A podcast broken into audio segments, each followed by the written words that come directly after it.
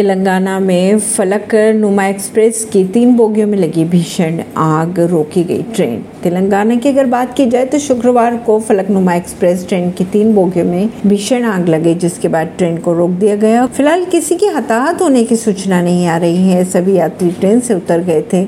खबरों के अनुसार मौके पर दूसरी ट्रेन भेजी जा रही है। राजस्थान में साढ़े चार सौ करोड़ में पुनर्विकसित होने जा रही रेलवे स्टेशन में होंगी कई खासियतें। पीएम मोदी ने शनिवार को बीकानेर में चौबीस हज़ार तीन सौ करोड़ से अधिक की विकास परियोजना का लोकार्पण और शिलान्यास करेंगे। PM Modi Bikaner railway station के पुनर्विकास की आधारशिला रखेंगे, जहाँ साढ़े चार सौ करोड़ की लागत से स्टेशनों के विरासत को संरक्षित करते हुए फर्श और छत के साथ प्लेटफॉर्म्स का नवीनीकरण भी किया जाएगा। ऐसी ही खबरों को जानने के लिए जुड़े रहिए जनता सरिश्ता पॉडकास्ट से। परवीन दिल्ली से।